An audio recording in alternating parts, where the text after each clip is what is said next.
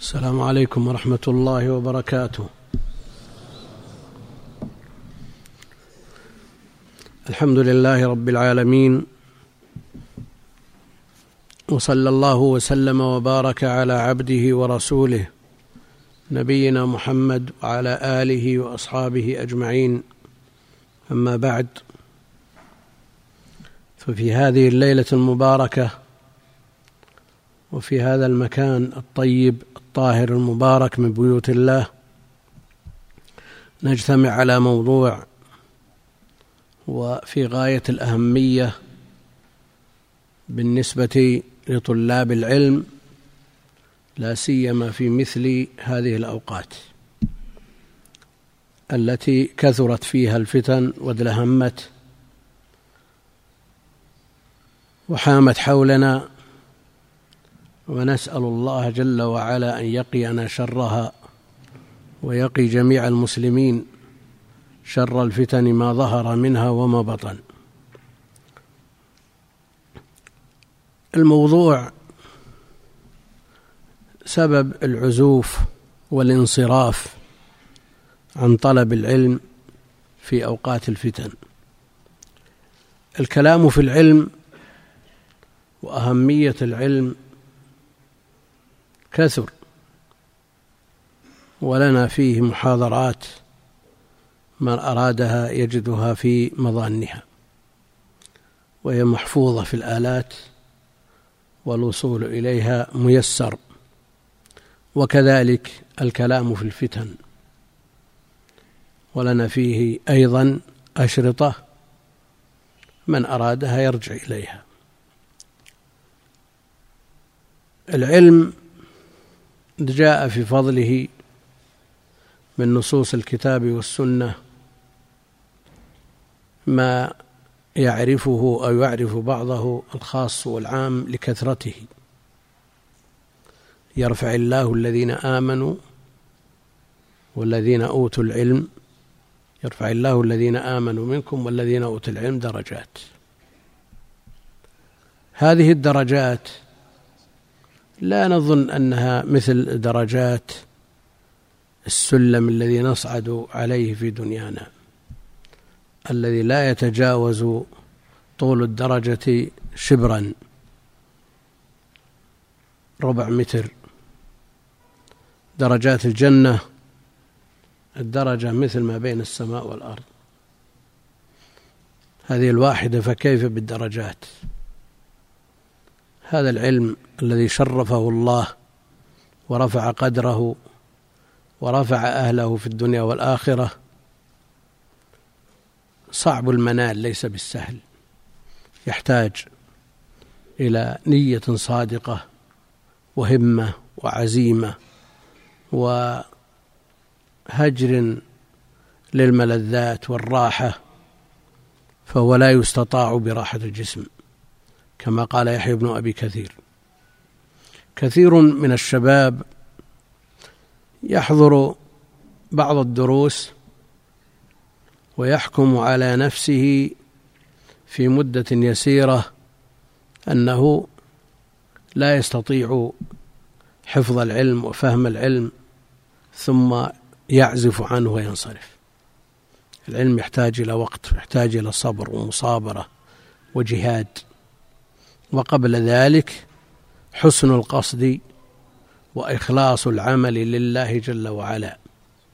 فالعلم الشرعي من العبادات التي لا تصح إلا بالنية.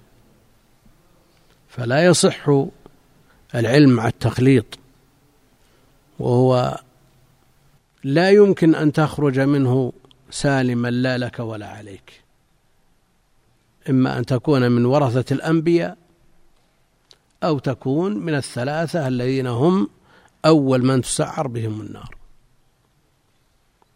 لا تقول أنا أخرج سالم لا لا علي ولا لي إن, إن, إن استفدت ولا مشيت. لا. كثير من طلاب العلم يحضر بعض الدروس وقد يحضر عند بعض الكبار وسمعنا من حضر عند شيخنا الشيخ بن باز أشهر وقال أنا ما استفدت شيء. العلم لا يأتي بهذه الطريقة ولا يأتي مع هذه النفسية. لا بد أن تصبر. قد تكون حضرت في كتاب فوق مستواك. لأن بعض الطلاب يحملهم الحرص والنهم والجهل بالمنهجية المعروفة عند أهل العلم فيحضر في كتاب لا يفهم كتب العلم مرتبة في مستوياتها على طبقات المتعلمين. فتجده يقول أنا ما فهمت ويكفي من هذا بدلا من أن أتعب نفسي وأتعب غيري. نقول لا عليك أن تصبر وتحتسب وتؤصل العلم من بداياته إذا كنت مبتدئا وتواصل على الطبقات التي قررها أهل العلم. فهذا سبب وليس بالسبب السهل عند أهل العلم بل له ضحايا كثيرة جدا. يقول حضرنا ما استفدنا. هذا الكلام ليس بالصحيح أنت عليك أن تبذل الأسباب من الإخلاص لله جل وعلا وتقوى الله في السر والعلن واتقوا الله ويعلمكم الله. وعليك أيضا أن تسلك الطريق الذي اختطه أهل العلم لطبقات المتعلمين والمؤلفات التي ألفوها لهذه الطبقات. تجد طالب علم مبتدئ يسمع مدح الحافظ بن كثير لعلل الدار قطني. يذهب إلى المكتبات ويشتري الكتاب. ثم يقرأ فيه يوم يومين ثلاثة يراجع نفسه. ماذا استفاد؟ ما استفاد شيء. ما زلت يا أخي هذا الكتاب هذا ما ألف لك أو يسمع مدح ابن القيم لدرء تعارض العقل والنقل. واقرأ كتاب العقل والنقل الذي ما في الوجود له نظير ثاني ثم يذهب إلى المكتب ويشتريه ثم يقرأ فيه يجده مثل الطلاسم لا يفهم منه شيئا. ثم يقول أنا من طالب علم ولا قدر لي أن أطلب العلم ولا مستواي مستوى طلاب العلم ويترك. هذا سببه إيش؟ سببه أنه ما عرف قدر نفسه.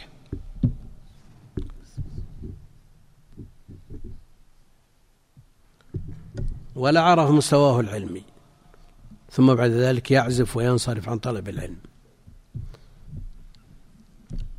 بعض طلاب العلم يترك العلم لعارض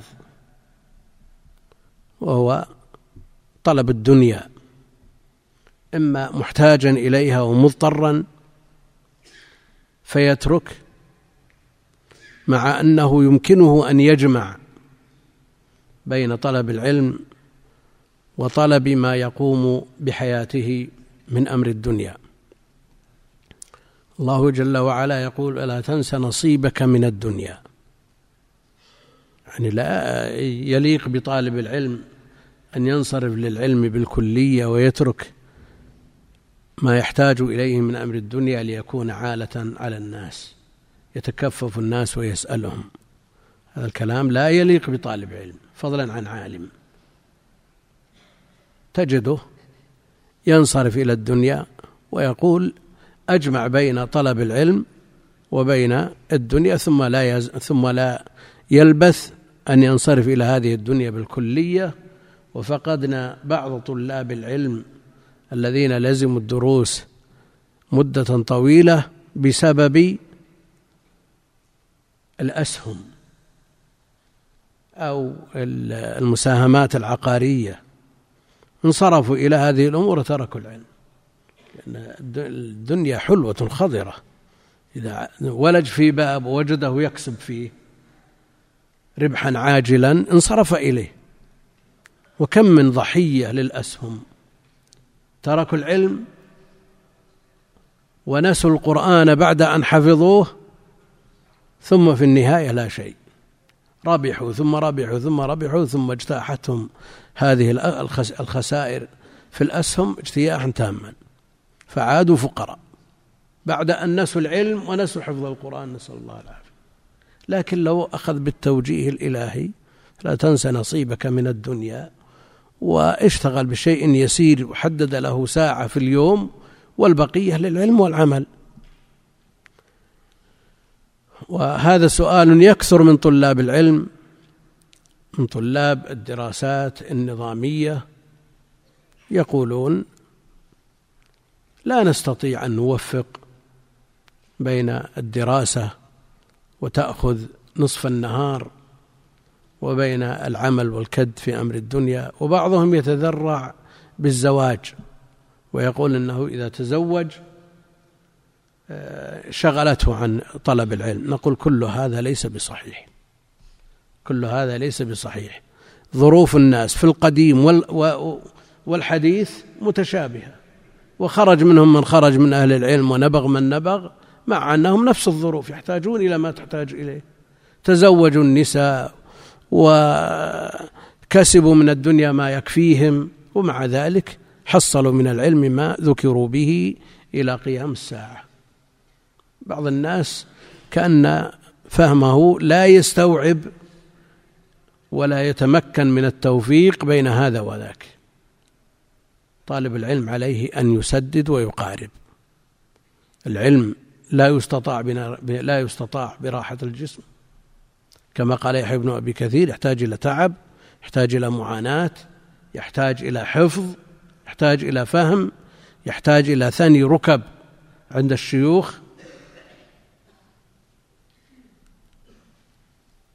كل هذا مما يعين على تحصيل العلم وتأصيله. من ذلكم من أسباب العزوف عن طلب العلم.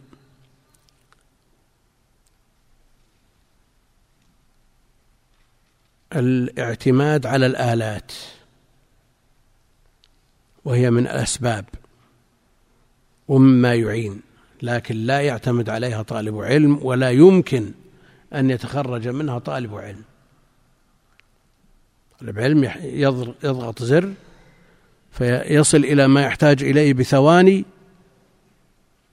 ثم يقول هو عالم هذا ليس بصحيح. العلم متين ولا ولا يستطاع كما قال ابن كثير براحة الجسم فيحتاج إلى تعب يحتاج إلى حفظ يحتاج إلى سهر ليالي يحتاج إلى ثاني ركب كما قلنا. ثم يأتي في آلة يطلع فيها على في الحديث على عشرين طريقا وفي الرجل على عشرة أقوال وأكثر ثم يقول صرت عالم مو بصحيح.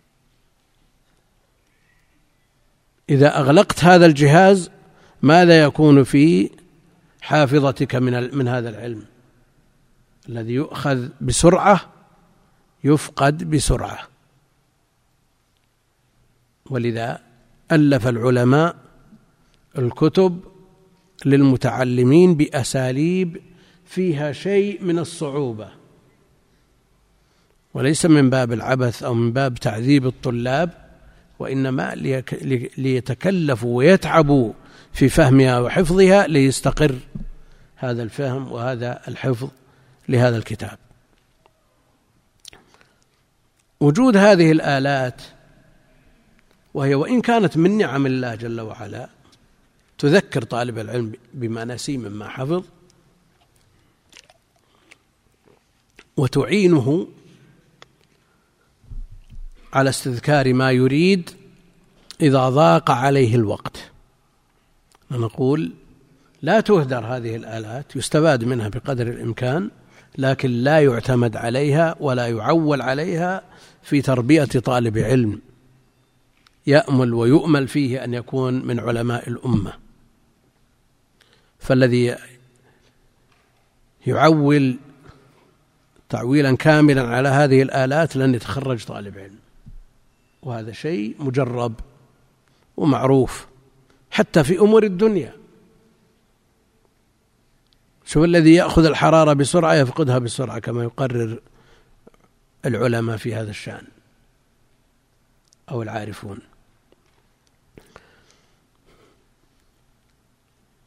هذه الآلات هي امتداد لمسهلات سابقة. في أول الأمر لا علم إلا بحفظ. حتى نهى النبي عليه الصلاة والسلام عن كتابة الحديث. قال لا تكتبوا شيئا عني شيئا سوى القرآن ومن كتب شيئا غير القرآن فليمحو. كل هذا من أجل أن يهتم طالب العلم في الحفظ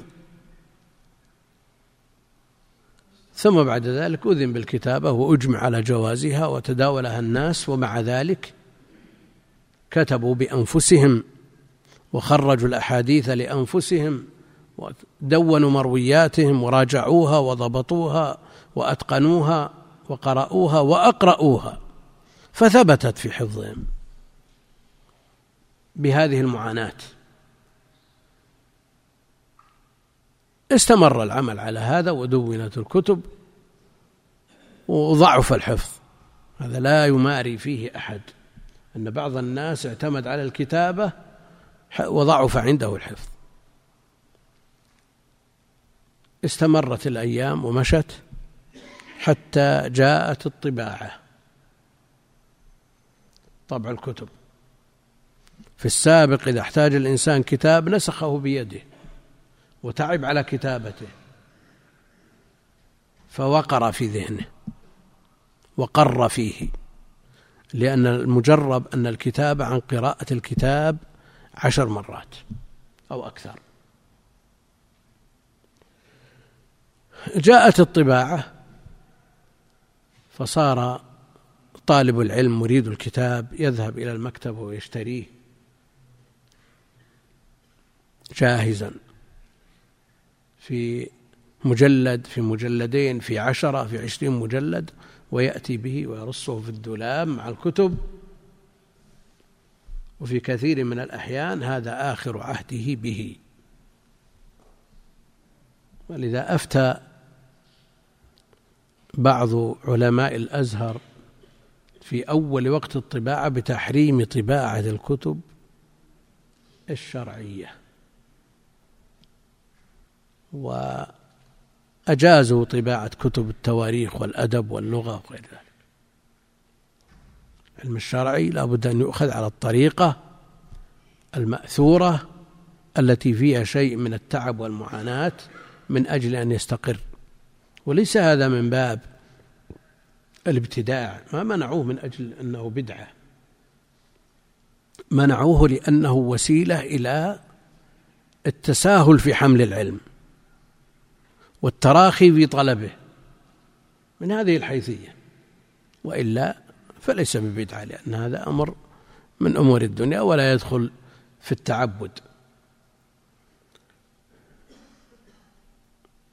وبالمناسبة شخص من الكتاب الذين نكصوا على أعقابهم بعد أن لزم العلماء ولزم العباد صار يكتب عنهم. وذكر فلان من الناس من أهل العبادة يقول إن كتبه في في زنابيل. كتب هذا الشخص في زنابيل ولم يضعها في دواليب ولا خزائن لأن هذه مبتدعة لم تكن في عصر السلف. يسخر. نسأل الله العافية. الطباعة فرضت نفسها ووجدت الكتب المطبوعة وبكثرة وصار نصيب كثير من طلبة العلم مجرد الجمع والترتيب والتنظيف والاعتداد بالكثرة والطبعات وأنواع التجليد والله المستعان. وهذا نوع من التكاثر الذي قال الله جل وعلا فيه ألهاكم التكاثر. هذا موجود عند بعض طلبة العلم. الله يعفو ويسامح. وذمه الخطيب البغدادي في اقتضاء العلم العمل. وقال وهل جامع الكتب إلا ككانز الفضة والذهب؟ يعني إذا كان لمجرد الجمع لا يستفيد منها. أما إذا كان يستفيد منها ويقرأ فيها ويعيرها وتتعدى فائدتها إلى غيره هذا الحمد لله. من خير ما يبذل تبذل, تبذل فيه الأموال.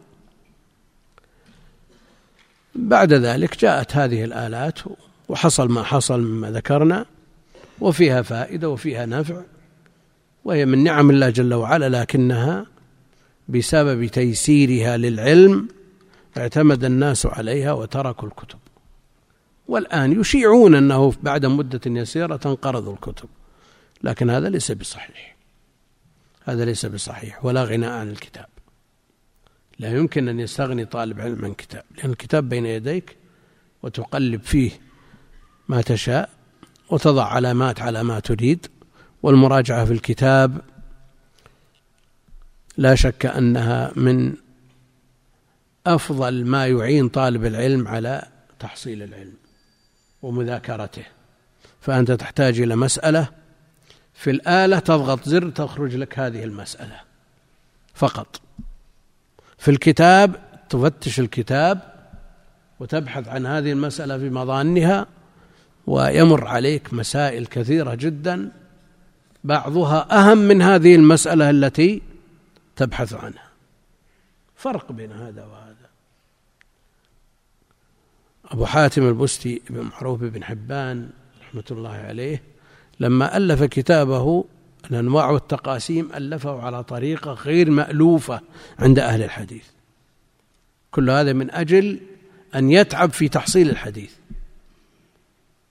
وما عرف أن الناس رتبوا كتابه وجعلوه على طريقة الناس. والذي رتبه لا شك أنه يقصد الخير ويقصد التيسير على طلاب العلم. وجاءت الفهارس وجاءت ثم جاءت الآلات. وما النتيجة؟ هل طلاب العلم اليوم هم طلاب العلم في ذلك اليوم؟ لا شك أنهم في السابق معولهم على الحفظ وعلى الفهم وعلى حضور الدروس. الآن يقول ما تحتاج تحفظ. الجوال بجيبك. أنت مستعمل الجوال مستعمل. وإذا بغيت شيء هذا عندك.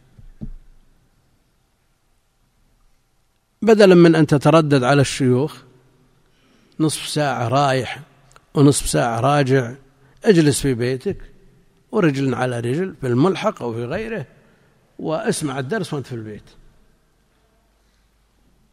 هل تدخل في حديث من سلك طريقا يلتمس فيه علما سهل الله له به طريقا إلى الجنة؟ فضل الله واسع ولا يحد. والأمور بمقاصدها لكن شتان. الذي يتعب على الشيء يحرص عليه. تجد مثل هذا لا يصعب عليه أن أن يدعو فلانا يا فلان من من أخ له أو ابن له هات كذا وهات كذا وينشغل والدرس مستمر يشرح. لأنه ما تعب عليه. لكن لو ذهب المسجد وأخذ مكانه في المسجد لا يمكن أن ينشغل عن الدرس. من من الصوارف عن طلب العلم وهذا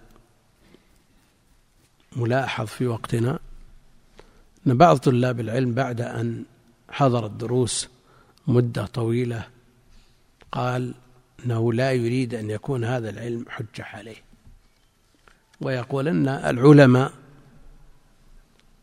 لم يقوموا بما أوجب الله عليهم. فأنا لا أريد أن أكون أتحمل العلم مثل الحمار يحمل اسفارا وإذا آه، احتيج إلي تأخرت أو إذا قلت ما سمعت خل من أول الطريق. وهذا لا شك أنه من تلبيس إبليس من تلبيس الشيطان على طلاب العلم ليصرفهم عن الطلب. وإلا ما الذي يمنعك إذا تعلمت العلم أن تعمل وتؤدي ما عليك حسب استطاعتك. لا يكلف الله نفسا إلا وسعها. وإذا كان وإذا كنا في زمن فتن ونخشى على أنفسنا من التبعة فآكد ما يكون في طلب العلم وما ويتأكد في مثل هذه الأيام. والنبي عليه الصلاة والسلام يقول لحذيفة اقرأ القرآن واعمل بما فيه. اقرأ القرآن واعمل بما فيه. من أجل إيش؟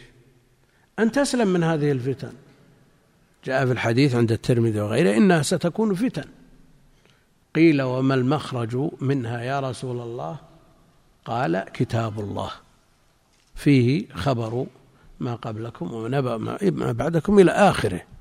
في الحديث المعروف وإن كان مضاعفا عند بعض أهل العلم. لكن لجمله شواهد مما يدل على أن له أصلا.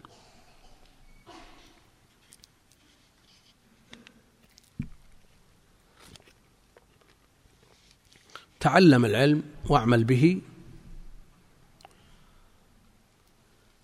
على قدر جهدك واستطاعتك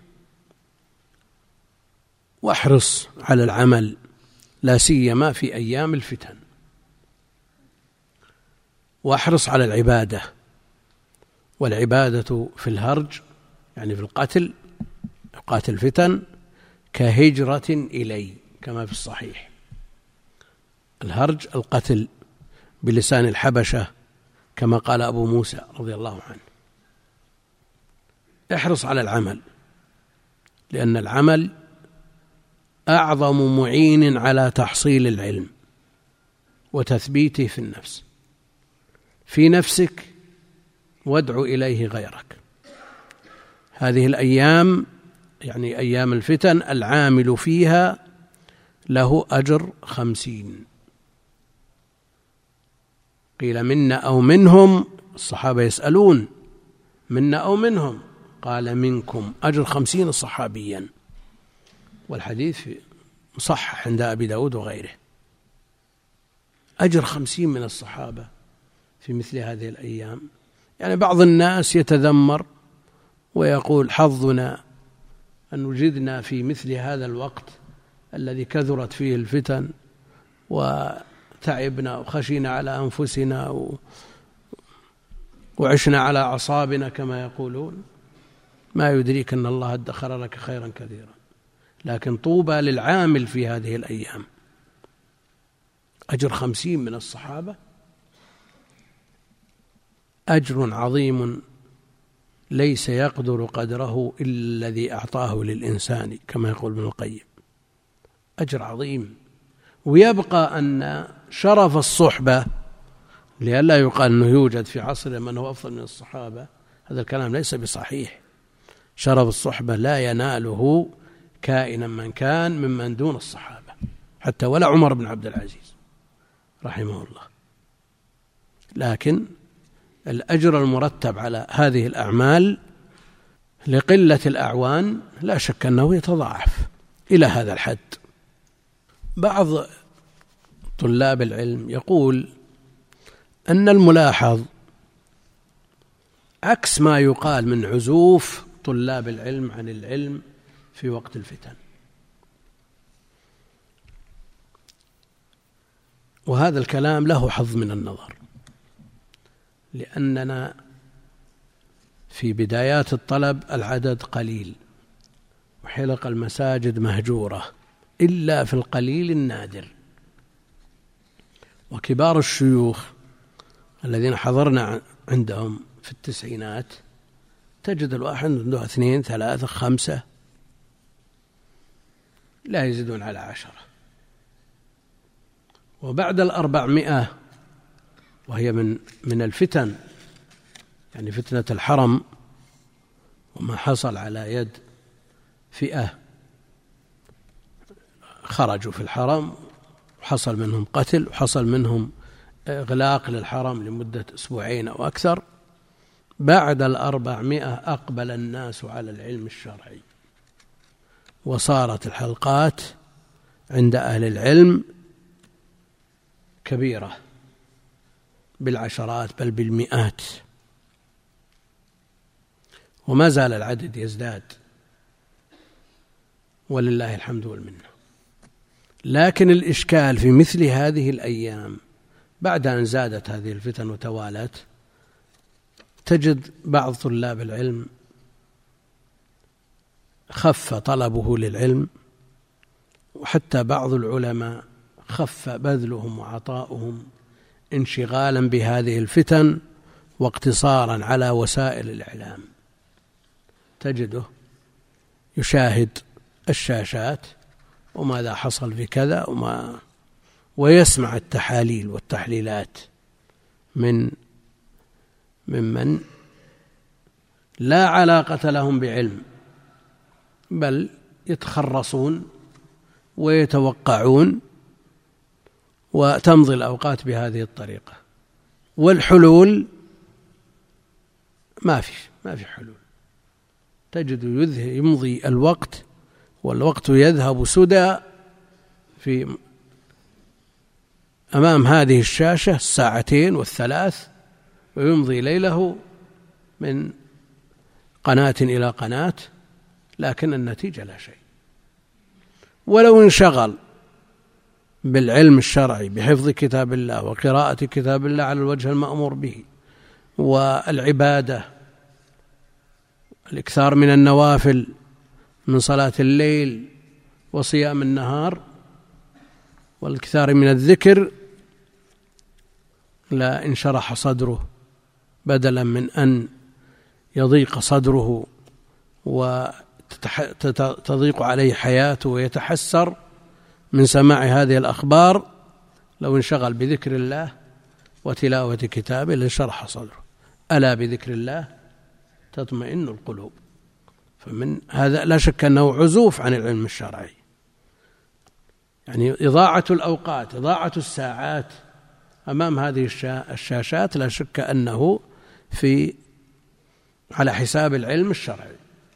يعني بدلا من أن يحضر درس أو يأخذ كتاب ويقرأ يقرأ في يسمع ويشاهد هذه الأخبار التي لا تزيده إلا كمدا. نعم على الإنسان أن يعرف ما يدور حوله وإذا عرف شيئا يسعى أن يخفف من من هذه الأحداث ويبقى أن الناس نوعان. في أوقات الفتن الناس صنفان. صنف يستطيع أن يؤثر في الناس ويخفف عنهم هذه الفتن ولا يتأثر بما يدور فيها. مثل هذا يتعين عليه أن يخالط الناس وينفعهم ويصبر على أذاهم. وجاءت بذلك الأحاديث التي تحث على هذا التي يسمونها الخلطة. وصنف ليست لديه القدرة على التأثير في الناس ولا على نفع الناس ويخشى عليه أن يتأثر بما يدور حوله من هذه الفتن. مثل هذا يقال له الأفضل بالنسبة لك العزلة.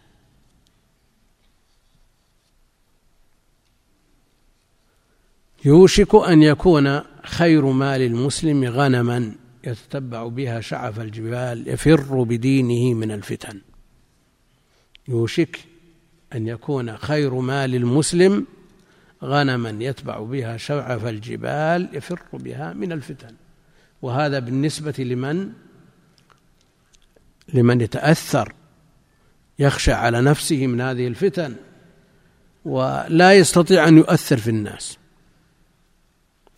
قد يقول قائل أنا من هذا الصنف وأريد أن أعتزل. لكن النساء والذراري قد لا يوافقون في الذهاب معي إلى شعب من الشعاب. ما يطيعون. حريم ما النساء ما ما تحمل السكن في البراري ولا الأولاد ولا كذا. وهب أنهم وافقوا. ثم ذهبوا معك بآلاتهم. هذا منكب على بلاك بيري وهذا منكب على ما أدري إيش وهذا من حتى البزران الأطفال أبو سنتين وثلاث سنوات معهم آلات ويعرفون كيف يشغلونها ويطلعون على ما فيها.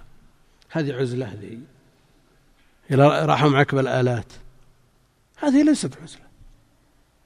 أنت بين الناس وإن زعمت أنك معتزل. وإذا أردت أن تحفظ نفسك وتضيع من, من حولك هذه مشكلة. فالإنسان إذا قرر شيئا يدرسه من جميع جوانبه. ونحن في عصر فيه إشكال كبير في تربية النشء. تربية فيها صعوبة. إذا كان الطالب يجلس سويعات في المدرسة. هذا إذا قلنا أن مدرسة تعلم على الطريقة الشرعية وعلى طريقة العلم وتربي التربية التامة. وهذا موجود ولله الحمد لكن في نوع خلل. سويعات وبقية الوقت لمن؟ لوسائل الإعلام. تربيه وسائل الإعلام.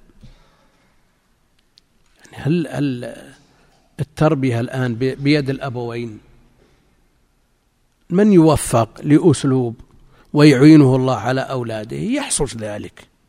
لكن على الإنسان أن يبذل ولا ييأس.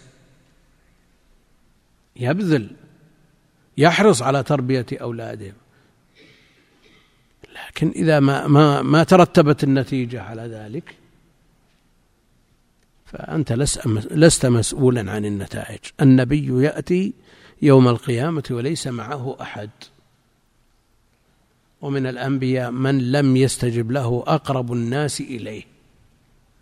نوح زوجته وابنه ما استجابوا له. مع أنهم بذلوا. نوح ألف سنة إلا خمسين عاما وهو يدعو. بيتصور أنه يدعو الناس ويترك من في بيته؟ هذا لا يتصور.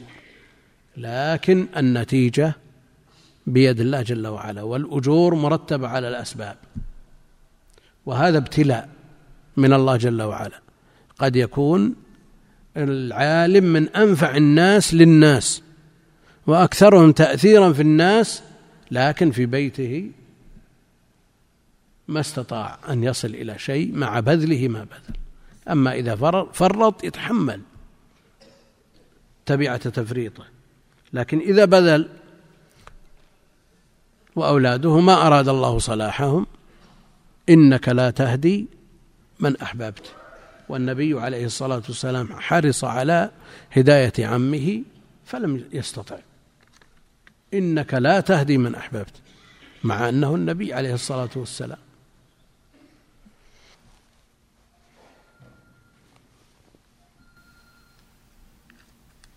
لعل في الأسئلة شيء شيء مما يذكرنا بما نسيناه.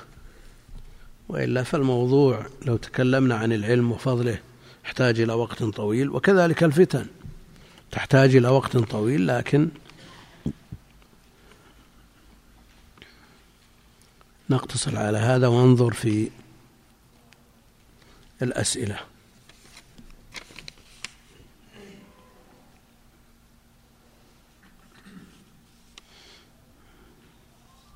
يقول ما ضابط نقل الفتوى وهل على من يعرف؟ وهل يجب على من يعرف قول العالم أن ينقله؟ آه، ضابط النقل أن يكون دقيقا. فلا ينقل خلاف المراد كما هو موجود في كثير من الأحوال من النقلة. وهل آفة الأخبار إلا رواتها فعليه أن ينقل الفتوى بالحرف. لا يغير لفظ. وإذا كان ممن يعرف المعاني وما يحيلها جاز له أن ينقل بالمعنى. إذا لم يتيسر له النقل بالحرف. لكن الإشكال حينما ينقل بالمعنى ويحرف ويتصرف هذا لا يجوز له ذلك. وهل يجب على من يعرف قول العالم أن ينقله؟ نعم إذا تعين عليه وطلب منه في وقت يحتاج إليه قول العالم في هذه المسألة مسألة عملية تفوت فإنه يجب أن يبلغ ما سمعه من أهل العلم.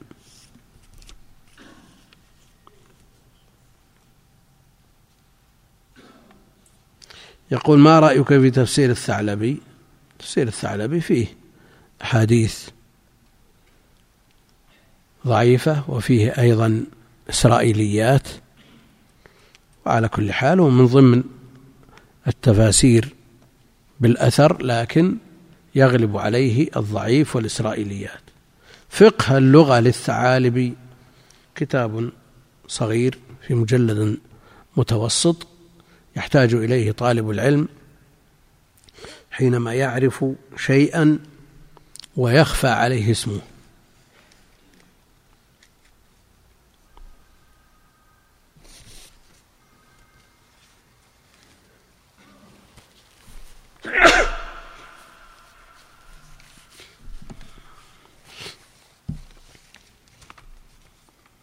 فمن يسأل عن ولد الذئب ما اسمه. يرجع إلى فقه اللغة يجد اسمه. عكس الكتب المؤلفة في متن اللغة في شرح المفردات من المعاجم والقواميس.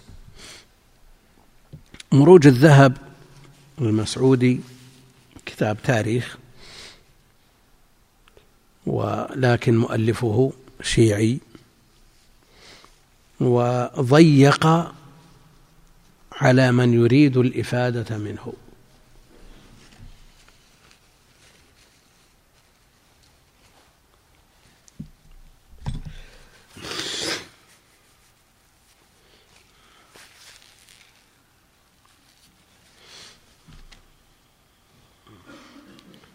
ودعا على من يتصرف أدنى تصرف في كلامه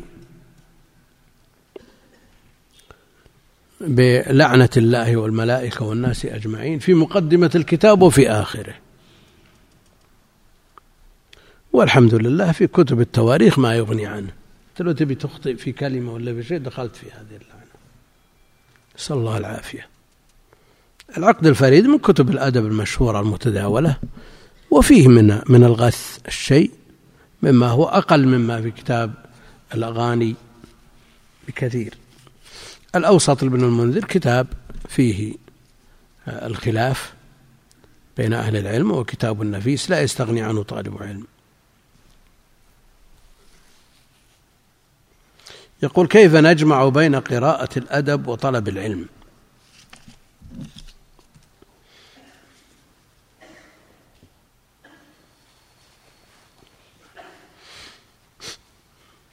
طالب العلم عليه أن يعنى بالوحيين بالكتاب والسنة وما يعين على فهمهما وما يعين على فهم الكتاب والسنة.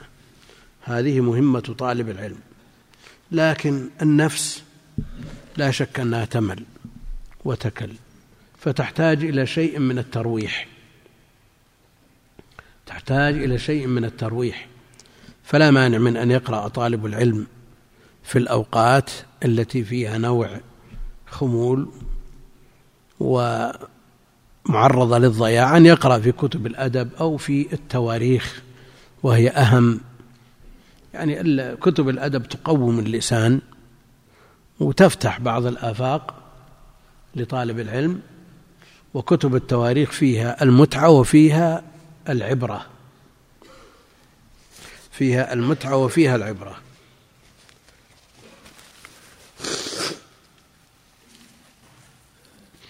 نذكر مثالا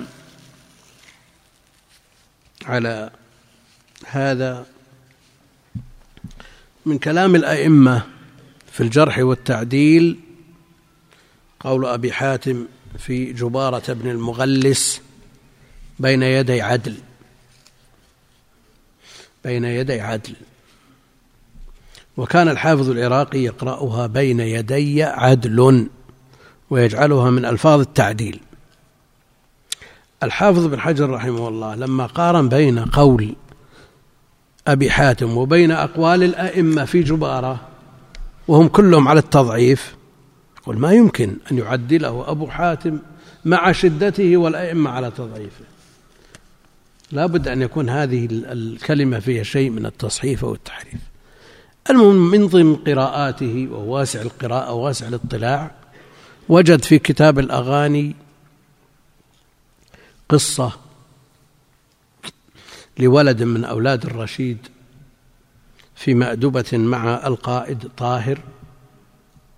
جاء الولد هذا من باب المداعبة والمزح على مأدبة أخذ هندبات قرع ولا كوسة ولا باذنجان ولا شيء أخذها وضرب بها طاهر فأصابت عينه السليمة والأخرى عوراء فاشتكاه إلى أبيه وقال هذا ما فعل. ضرب السليمة والأخرى بين يدي عدل. الآن بن حجر مسك طرف الحبل عرف بين عدل للعورة هم مدح. نعم؟ ثم يقول فوجدت في كتاب أدب الكاتب لابن قتيبة أن العدل شخص اسمه العدل ابن جز ابن سعد العشيرة وكان على شرطة تبع وكان على شرطة تبع. فإذا أرادوا التبع إعدام شخص سلمه للعدل فقال الناس هذا بين يدي العدل يعني هالك. انقلب المعنى. بدل من من أن يكون تعديل صار من أعظم ألفاظ الجرح. هذا من الذي كشف لنا هذا؟ سعة الاطلاع والقراءة في مثل هذه الكتب لكن لا تكون على حساب العلم ومتين العلم. يقول ما رأيك بمن يقول دروس الشيخ الفوزان ما منها فائدة لأنها لمبتدئين التوحيد وكشف الشبهات وكلها نعرفها.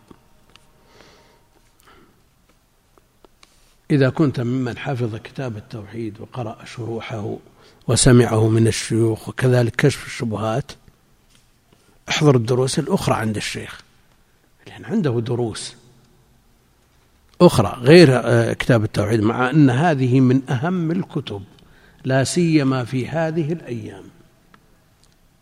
لأن الجرأة على العقيدة صارت سهلة من بعض الكتبة. يكتبون ويشككون فلا بد من الاهتمام والعناية بكتاب التوحيد وكشف الشبهات والواسطية وغيرها من كتب العقيدة. يقول هل إمامة المسجد تشغل عن طلب العلم؟ كثير من المساجد ليس فيها دروس.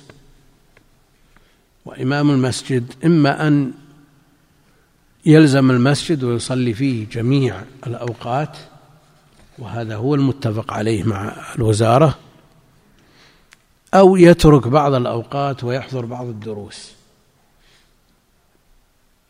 فيقال له عليك أن تسدد وتقارب. تصلي غالب الأوقات وتنيب عنك من يقوم بالصلاة إذا غبت من أجل حضور درس وعلى كل حال من أراد التسديد والمقاربة حصل له ذلك وهذا أيضا موجود عند كثير من طلاب العلم الذين يأمون المساجد الصلاة ويحضرون الدروس فالأمر في هذا سهل إن شاء الله تعالى.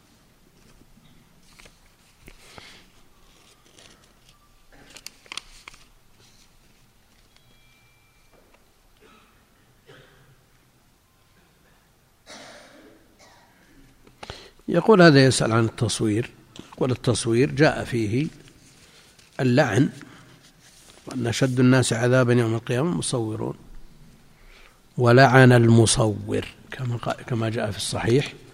لكن من أهل العلم من ينازع في كون هذا التصوير الموجود في هذه الآلات يدخل في النص ولا يدخل وعندي أنه يدخل بل دخوله أولي.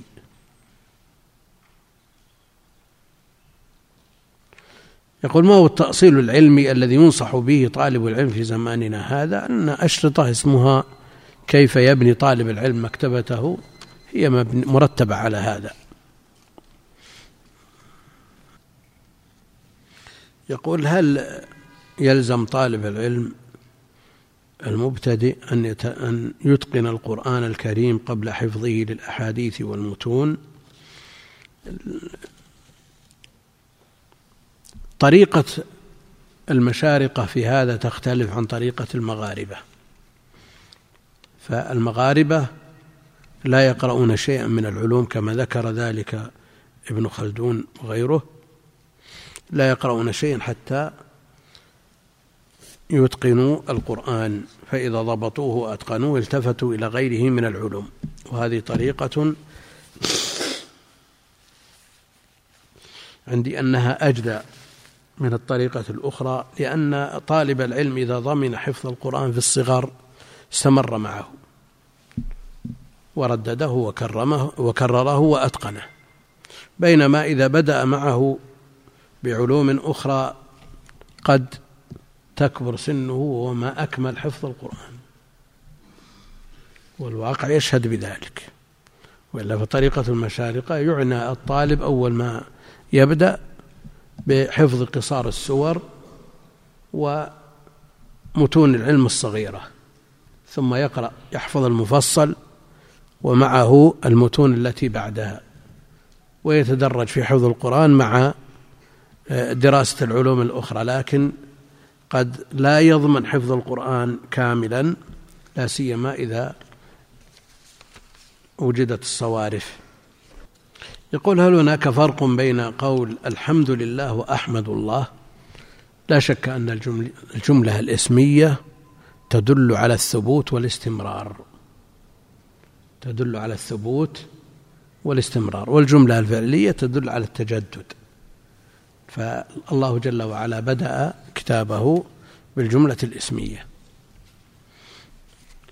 يقول ما دورنا تجاه التنابز بين من ظاهرهم الانتساب للعلم والدعوة هل نذب عنهم أو عن بعضهم أو نعتزل الحديث فيما يحدث بينهم؟ على الإنسان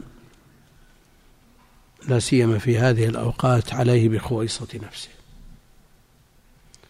فالشيء الذي لا يتأكد منه لا يتكلم فيه. وإذا جمع من الحسنات والأجور ما جمع فلا يكون مفلسا. يتبرع بهذه الحسنات لفلان وفلان. تدرون من المفلس؟ قلنا من لا درهم له ولا متاع. قال لا المفلس من يأتي بأعمال أمثال الجبال يأتي وقد شتم هذا وضرب هذا وسفك دم هذا وأخذ مال هذا وانتهك عرض هذا فيأخذ هذا من حسناته وهذا من حسناته. فإن وفت حسناته وإلا أخذ من سيئاتهم وطرحت عليه فألقي في النار. على الإنسان أن يحرص على حفظ نفسه ويتحرى في ذلك بعد أن تعب على هذه الحسنات يحرص على حفظها وعدم توزيعها. نعم من يخشى ضرره على الدين وأهله يحذر منه. بعينه وينص عليه. من يخشى ضرره على الدين وأهله يحذر منه من باب النصيحة ويبدأ به فينصح إن استجاب وإلا يحذر منه. والله المستعان. يقول أنا من طلاب العلم المبتدئين هل يصح يعني أن أحفظ الواسطية وأحضر درس العقيدة الطحاوية؟ أول ما يبدأ المبتدئ بالأصول الثلاثة والقواعد الأربع وكشف الشبهات ثم كتاب التوحيد ثم الواسطية ثم بعد الواسطية يترقى إلى ما بعدها من الحموية والطحاوية والتدمرية وغيرها. يقولون ما رأيكم في الطريقة المستحدثة في الدعوة كتشبيه القلب بالوعاء ثم تعبئته بماء وصب الزيت عليه وكأن الزيت هو الإثم. ما حكم أمثال هذه الأساليب في الدعوة؟ جاء تشبيه القلب في الحديث الصحيح بالكوز. وهو الوعاء في الحديث الصحيح. وورود الشبه والذنوب عليه كورود الأوساخ على الشيء الأبيض. فكل شبهة أو شهوة أو ذنب ينكت فيه نكتة سوداء. إن تاب وأناب واستغفر وندم محيت هذه النكتة. ثم إذا اقترف مثل ما تقدم نكتت نكتة أخرى وهكذا حتى يكون أسود مربادا. كالكوز مجخيا لا يعرف معروفا ولا ينكر منكرا. فالتشبيه موجود لكن نقتصر على ما جاءت به النصوص ولا نتوسع لأننا قد نخطئ في هذا التشبيه فنضل بسببه ونضل غيرنا فنقتصر على ما جاءت به النصوص ولا نتوسع في هذه الأمور. يقول انشغل كثير من طلاب العلم بكتب الأدب والمذكرات. وانصرفوا عن الكتب الشرعية. نعم صار لكتب الأدب والمذكرات التي يكتبها الناس عن أنفسهم وأيضا الرحلات وغيرها من فنون الأدب انشغلوا بها. هذا موجود لكن ما هو بكثير. قد يوجد في طلاب العلم بل له عناية بالعلم ويقرأ في هذه الأمور من باب الترويح والتنويع. لا إشكال في ذلك إن شاء الله تعالى. يقول ما توجيه توجيهكم لطالب العلم مع المعاصي. المعاصي سبب لحرمان العلم. ولا يمكن أن يحصل علما يطلق عليه علم في العرف الشرعي وهو يزال المعاصي. يحمل هذا العلم من كل خلف عدوله. الذين يحملون العلم هم العدول من الرجال. وأما ما يحمله الفساق فليس بعلم على الحقيقة وإنما هو وبال على صاحبه. وجاء في القرآن ما يدل أو ما يشير إلى أنه جهل وليس بعلم. إنما التوبة على الله للذين يعملون السوء بجهالة. يعني ولو عرف من الأحكام ما عرف إذا ارتكب الذنب أو المنكر فإنه جاهل. وإلا لو قلنا أنه إذا عرف الحكم بدليله وارتكب الذنب عالم قلنا أنا ما تصح توبته. إذا عرف أن الخمر حرام وعرف الدليل عليه من الكتاب والسنة ثم شرب الخمر. هل هذا عالم ولا جاهل؟ جاهل لماذا؟ لأن توبته بشروطها مقبولة عند أهل العلم. ولو قلنا إنه عالم وليس بجاهل فمفهوم الآية أن توبته غير مقبولة. لكنه في الحقيقة جاهل. يقول هل تبرأ الذمة في التدريس الجامعي تعليما وتعلما دون المساجد؟ لا شك أن التعليم الجامعي في الكليات الشرعية فيه خير وفيه علم. لكن على طالب العلم أن يهتم لنفسه ويحتاط ويكمل ما نقص خارج الجامعة. يقول أنا طالب في كلية الشريعة ولم أتقن القرآن ولم أتقن القرآن هل أبدأ بحفظ المتون أم أم أم بإتقان القرآن أو لا؟ إذا أتقنت القرآن قبل ذلك وضمنته لا سيما إذا كانت الحافظة تسعف في حفظه في مدة يسيرة فلا شك أن تقديمه أولى. وإذا كان يحتاج إلى وقت طويل فاحفظه بالتدريج واقرأ في الفنون الأخرى. يقول كما أن المرء يلاحظ عزوف كثير من طلاب العلم عن الجد في الطلب والتحصيل في هذه الأزمنة ففي, ففي المقابل يلاحظ عزوف كثير من المشايخ عن الجلوس لتعليم الطلاب وتربيتهم بشكل متكامل فما رأيكم؟ لا شك أن هذا تقصير. تقصير ممن اتصف بهذا الوصف. والإشكال أنه مثل ما يلبس الشيطان على الطالب يلبس على الشيخ. في المناطق التي زرناها والتقينا بفضلائها وعلمائها نسألهم لماذا ما تقيمون دروس في المساجد؟ يقول بعضهم والله أول ما جينا لهذه المنطقة أقمنا درسا في كتاب كذا فحضر عندنا عشرة. ثم جاء رمضان فعطلنا التدريس لنقتصر على قراءة القرآن والتعبد. وبعد رمضان استأنفنا فلم يعد إلا خمسة ما رجع إلا خمسة من العشرة. استمرينا معها الخمسة. جاء الحج حججنا لما رجعنا ما جاءنا إلا واحد أو اثنين ما عندي استعداد أجلس الواحد أو اثنين قلنا لو أنت أنت آه، مستغني عن العلم ولا بحاجة إلى العلم؟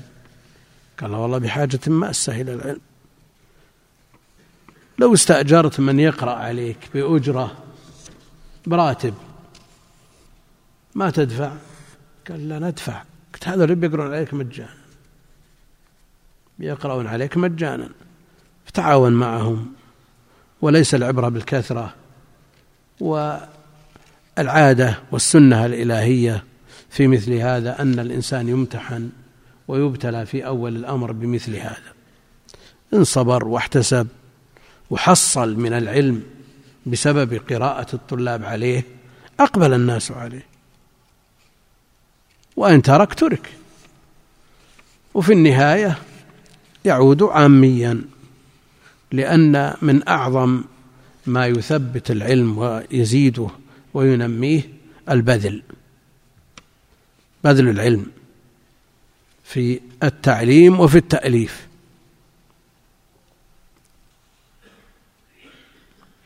يقول هل الأفضل ملازمة شيخ واحد أم التنقل من شيخ لآخر؟ لا شك أن الشيوخ مدارس كل له طريقته ومنهجه في التعليم وبعضهم يتقن فنا والآخر يتقن فنا آخر. فلا شك أن التنويع يذهب الملل ويستفيد من كل شخص مما يحسنه ويتقنه ويضبطه. وإذا وجد شيخا تمكن في العلوم كلها يلزمه. والله المستعان. يقول هل كل كتاب يمدح يشترى؟ أم ما القاعدة في ذلك لطالب العلم؟ أولا ينظر في من يمدح. ينظر في من يمدح الكتاب.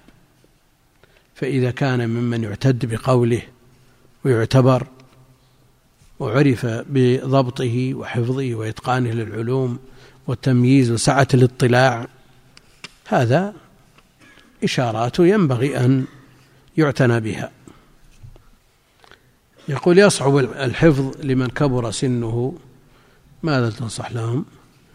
ينصح لهم أن يقللوا من المحفوظ. بدلا من أن يحفظ عشر آيات يحفظ آية واحدة. ومع الزمن يمشي. والحافظة لا شك أنها غريزة لكنها تنمو وتقوى بالمعاودة وكثرة النظر والترديد والتكرار. وهناك طريقة ذكرها الشيخ عبد القادر بن بدران في المدخل للحفظ بأن ينظر الإنسان في مستوى الحافظة عنده. إن كانت قوية يزيد في المحفوظ وإن كانت ضعيفة يقلل. ويقول يقرأ هذا المحفوظ ويكرره حتى يحفظه. وذكر في كتب أخرى طريقة التعلم البرزنجي ذكر أنه يحفظ هذا المقدار في هذا اليوم ومن الغد يكرره خمس مرات ثم يحفظ مثله. ثم بعده يكرر محفوظ اليوم الأول أربع مرات محفوظ اليوم الثاني خمس مرات ثم يحفظ مثله. ثم باليوم الثالث أو الرابع يكرر محفوظ اليوم الأول ثلاث مرات والثاني أربع مرات الثالث خمس مرات واليوم الرابع يحفظ المقدار الذي حفظه بالأمس والذي قبله. وإذا وجد أن هذا سهل عليه يزيد. وإذا وجد أن هذا صعب عليه ينقص. وكل عرف بنفسه لكن الإشكال في اليأس والترك والانقطاع هذا الذي لا يمكن أن يحفظ معه. وينبغي أن يكون المكان محصورا إذا أريد الحفظ كما قال ذلك أهل العلم لئلا يتشتت الذهن في مكان صغير أو في زاوية أمامه جدار. أما إذا أراد الفهم فليكن في مكان فسيح. بهذا يقول أهل العلم وكل إنسان على ما يقال طبيب نفسه. يقول قد تكون لي همة بطلب العلم والقراءة وحضور الدروس ثم لما أرى غيري قد بلغ من العلم ما بلغ يأتيني شعور باليأس من طلب العلم وعدم القدرة عليه. إذا وجدت مثل هذا عليك أن تضاعف الجهد. تضاعف الجهد بقدر استطاعتك. بقدر استطاعتك. لا تضيق ولا تشدد على نفسك والعلم يحصل بالتدريج. ولا يلزم أن تكون أنبغ من غيرك ولا أنبن من غيرك. إنما لك ما يكتب الله لك. لكن عليك أن تبذل السبب. نكتفي بهذا القدر والله أعلم وصلى الله وسلم وبارك على عبده ورسوله نبينا محمد وعلى آله وصحبه أجمعين.